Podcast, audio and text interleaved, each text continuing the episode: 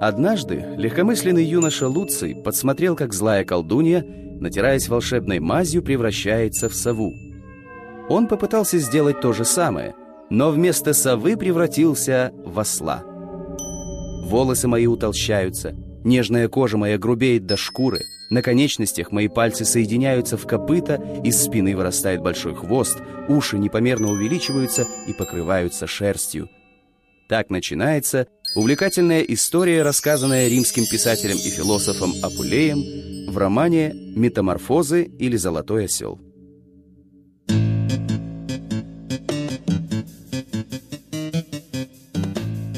Автор «Золотого осла» родился приблизительно в 124 году в городе Мадавра в римской провинции Нумидия на севере Африки.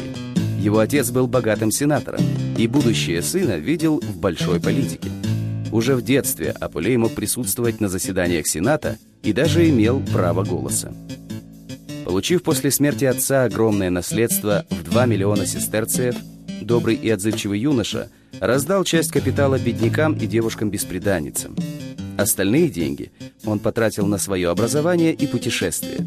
Учился в Карфагене и в философской академии Платона в Афинах, выступал на судебных заседаниях в Риме и прославился как оратор –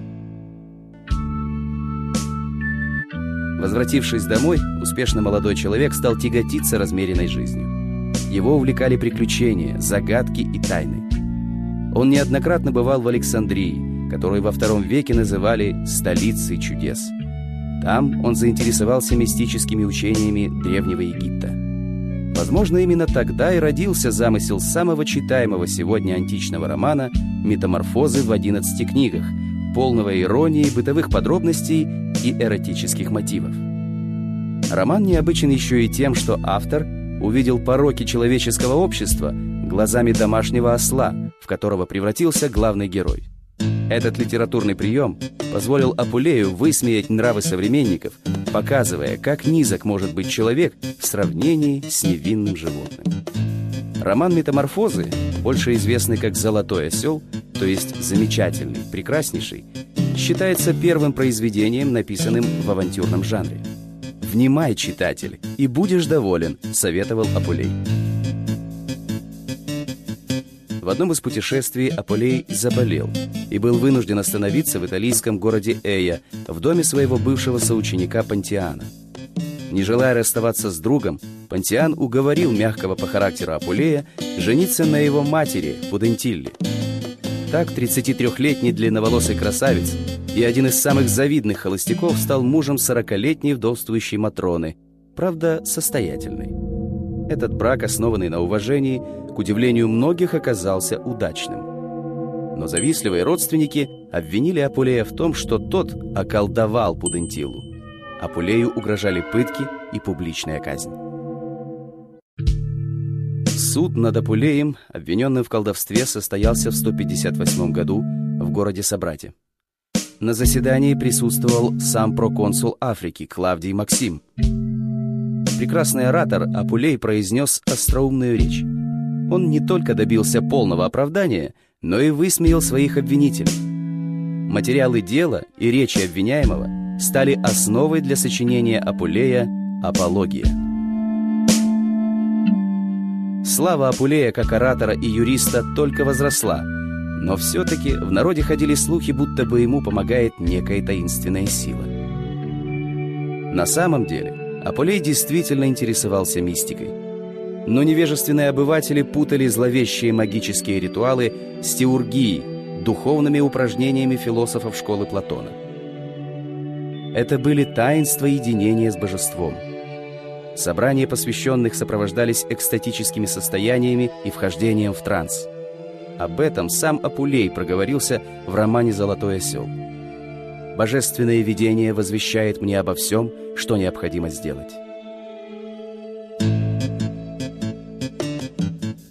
Опасаясь преследований, Апулей и Пудентила переселились в Карфаген. Философ занимался алхимией, вел судебные процессы, сочинял стихи и речи, написал ряд научных трактатов и роман «Гермогор». Аполлей стал кумиром молодежи и был избран верховным жрецом города, подтвердив свою репутацию тайного мага.